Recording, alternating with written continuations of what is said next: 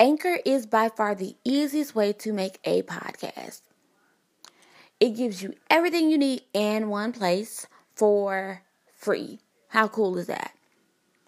And then you can use it right from your phone, your iPad, your tablet. Download the app, record your podcast, and that's it. And there are so many creative tools that you can use to make your podcast amazing. You can import music, you can edit and re record as often as you like to your perfection. You don't have to worry about your podcast being distributed because they take care of that for you. They make sure your podcast is visible on Spotify, Apple, Google, and the list goes on. And then you can easily, easily make money with no mem- minimum listenership. If I were you, I would advise you to use Anchor.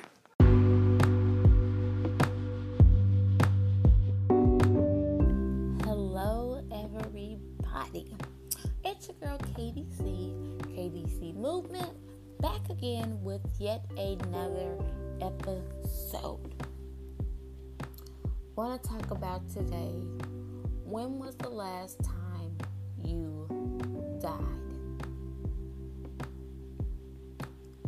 Now, when you hear this question being posed, I, am not talking about where you die a physical death, they have your funeral and then the repast, seeing that some people do believe and there's a debate in regards to reincarnation. You die, you come back as a horse, you, you come back as a goat, or whatever it is. No, I'm not talking about that. I'm referring to your flesh, which is, by definition, the physical nature of a human being, but I'm speaking in terms of your flesh spiritually dying, where your spirit man has dominion. And when one looks up, up the definition of to die, it means to pass out of existence or to disappear or subside gradually. And of course, to subside means to become quiet. Now, some of us may pose the question as I pondered on it at some point in time. If my spirit is what will reign with God in heaven, then why does my flesh have to die? Well, let me help you. Your flesh is of a sinful nature, so your spirit and your spirit is of a godly nature. The two just don't mix. And one has and will die so that the other may operate thoroughly and freely.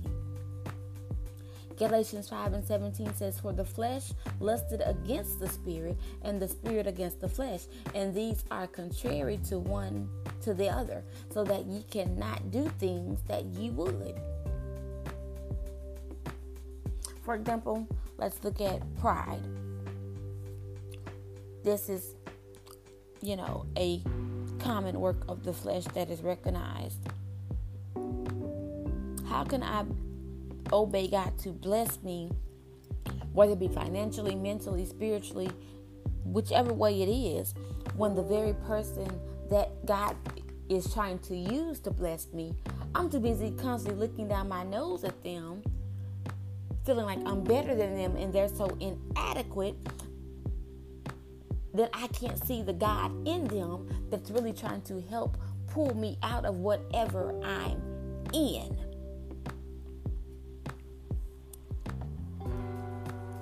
a lot of us say we don't, you know, we don't, oh, yeah, I don't do that.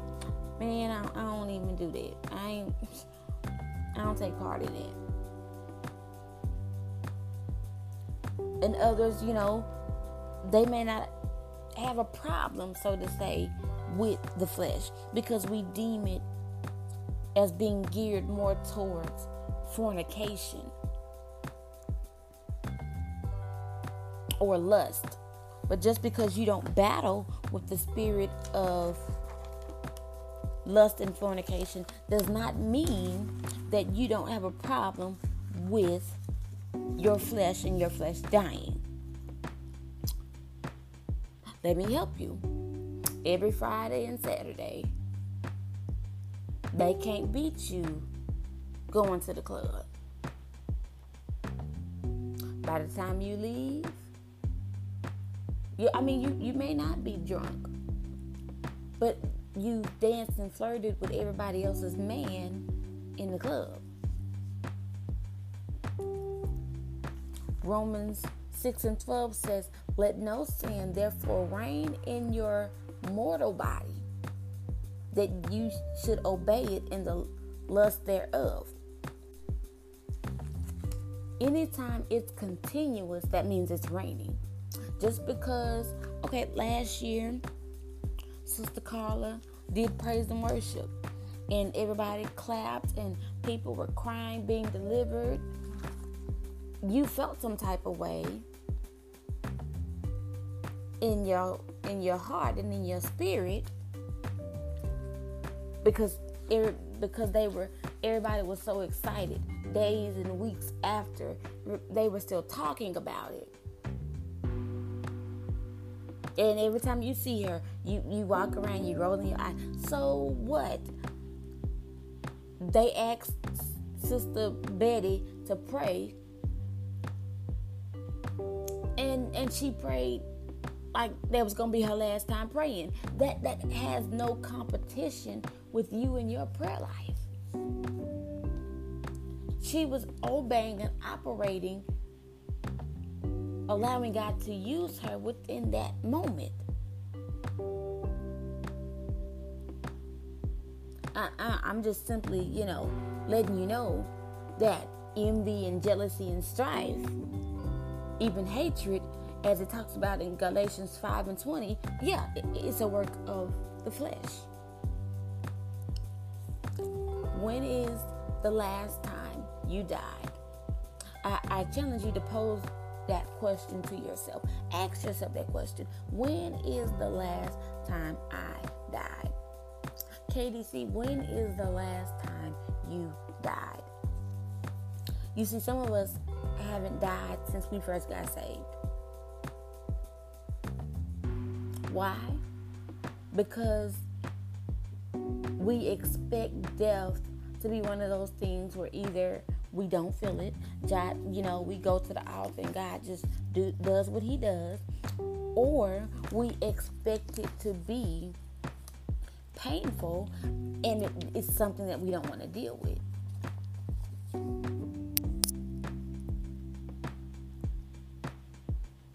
But dying true to the fact it, it ain't gonna necessarily feel good. It, it's not supposed to. You're dying. There's a part of you that no longer is connected to a lifeline. You begin to really see yourself for who you are.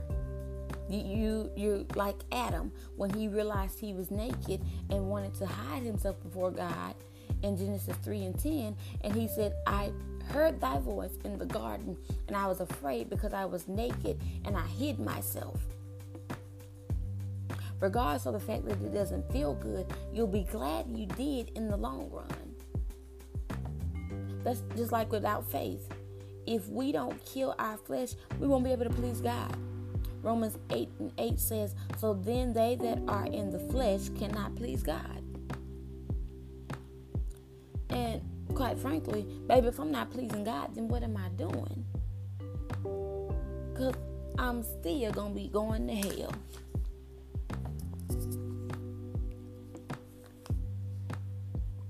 When is the last time that you died? Now that it's been said that we need to kill our flesh in order to reign with God, how do we do that? Do I kill my flesh? Because it does talk about in the New Testament where I believe it was Paul that said, I die daily. Well, how do we die daily? Three three ways that we kill our flesh. One is through prayer, two is through seeking God, Three is through using the Word of God against the enemy during those circumstances where your flesh will try and rise up. Through prayer, seeking God, and using the Word of God against the enemy during those circumstances where your flesh will try and rise up.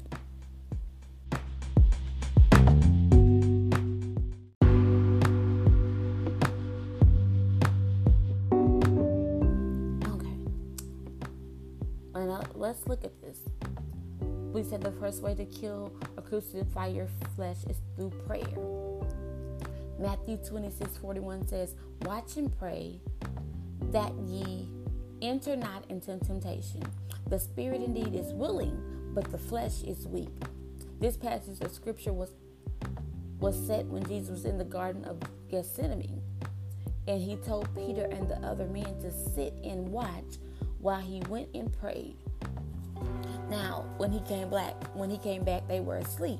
And you see, our inner man may be strong and can withstand, but if our physical man is weak, this is a prime example, then one will find ourselves giving in to temptation. Second is to seek God. Some of us want to seek God when we want to seek Him. But Isaiah 55 and 6 says, Seek ye the Lord while he may be found. Call upon call ye upon him while he is near. John 8 and 21 says, Then said Jesus again to them, I go my way, and ye shall seek me, and shall die in your sins. Whither I go, ye cannot come. David tells us in Psalm 63 1 through 2, O God, thou art my God. Early will I seek thee. My soul thirsteth for thee, my flesh longeth for thee in a in a dry and thirsty land where no water is, to see thy power and thy glory. So as I have seen thee in the sanctuary. Proverbs 8 and 17 tells us God's perspective I love them that love me, and those that seek me early shall find me. Some of us can't seek God because we have too much on our minds. We're too distracted, where we have weights on our shoulders. But Matthew 6 and 33 says, But seek ye first the kingdom of God and his righteousness, and all these things shall be added unto you. Replace that job on your mind with God. Replace money and clothes with God. Replace Brian and Pookie and Shaquille with God. Philippians 4:19 says, "But my God shall supply all your need according to his riches in glory by Christ Jesus. Hebrews 11 and 6 says, But without faith it is impossible to please him, for he that cometh to God must believe that he is, and that he is a rewarder of them that diligently seek him. And right here, one just a quick nugget Another word for seeking God is to delight in Him.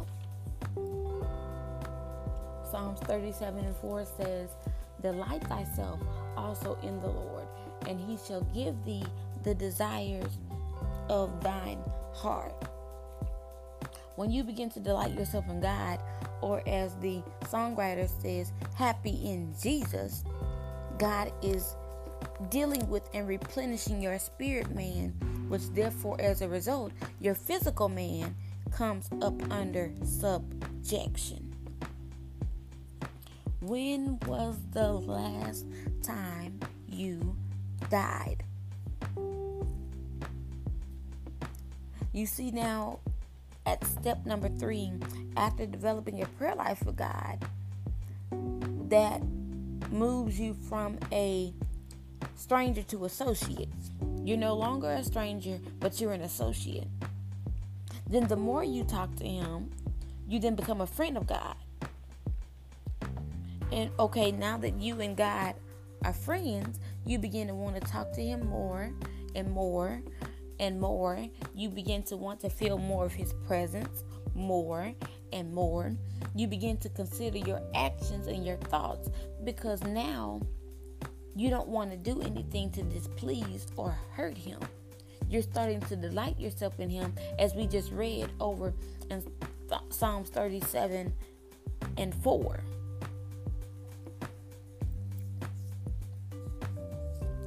folks looking, wondering, talking. She she always smiling. She always happy. Ain't nobody always that happy. Yes, I'm smiling.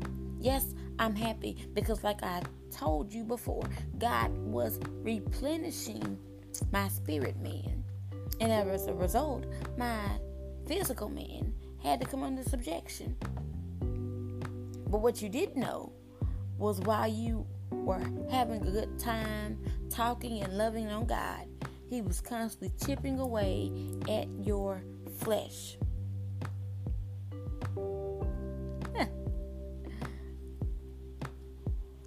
Cleansing made fun. You was just having a good time enjoying God's presence. enjoying the feel of Him, just enjoying God. And He was cleansing you.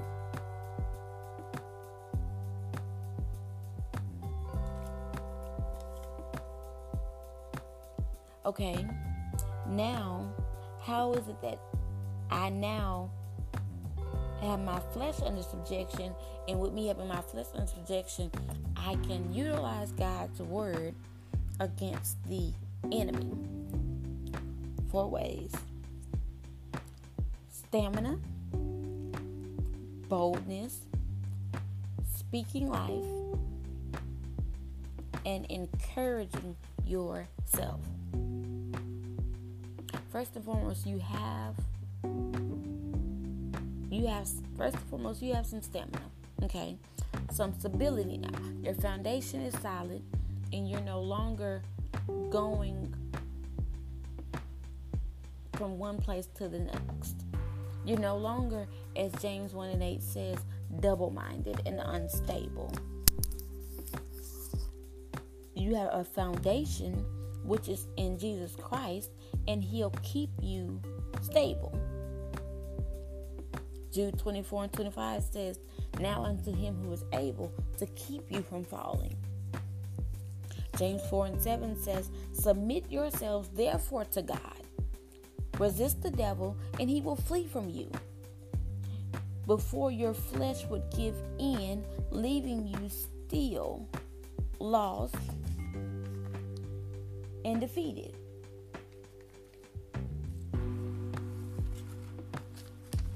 But now, because you have a foundation to stand on, you can tell the devil, to get, get away from me. Get thee behind me. And you have the authority and the power behind it to where he will leave. Psalms 1 and 3 says, And he shall be like a tree planted by the rivers of water that bringeth forth his fruit in his season. His leaf shall not wither, and whatever he doeth shall prosper. Now that you can stand and not be defeated within every circumstance, you can also be bold with the enemy. He's not afraid of you, so why should you be afraid of him?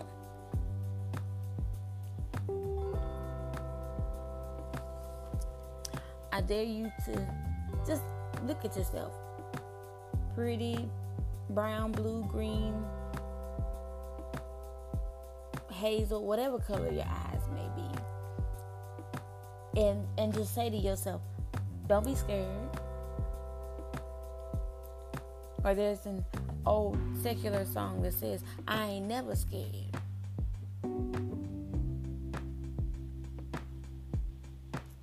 The book of Joshua, chapter 24, verses 15, Joshua is talking to the tribes of Israel, and he tells them to make a choice. They're either going to serve God or the idol god of the Amorites. And he goes on to say, But as for me and my house, we will serve the Lord. 2 Timothy 1 and 7 says, For God hath not given us the spirit of fear, but of power and of love and of a sound mind. God, I thank you for a sound mind. The third step is to speak life. See, now you're at a place where you're not easily defeated. You're not easily sifted as wheat. You're not afraid to let the enemy know that you belong to God and God only. Now you can make some things begin to work for you. When the devil comes and tries to destroy you or overwhelm you with trials, you can let him know. Psalms 118 and 17 says that I shall not die but live and declare the works of the Lord.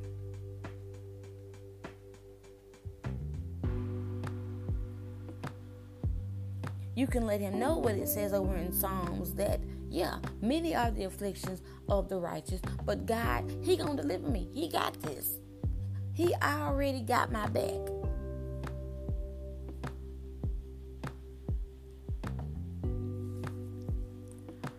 Last but not least,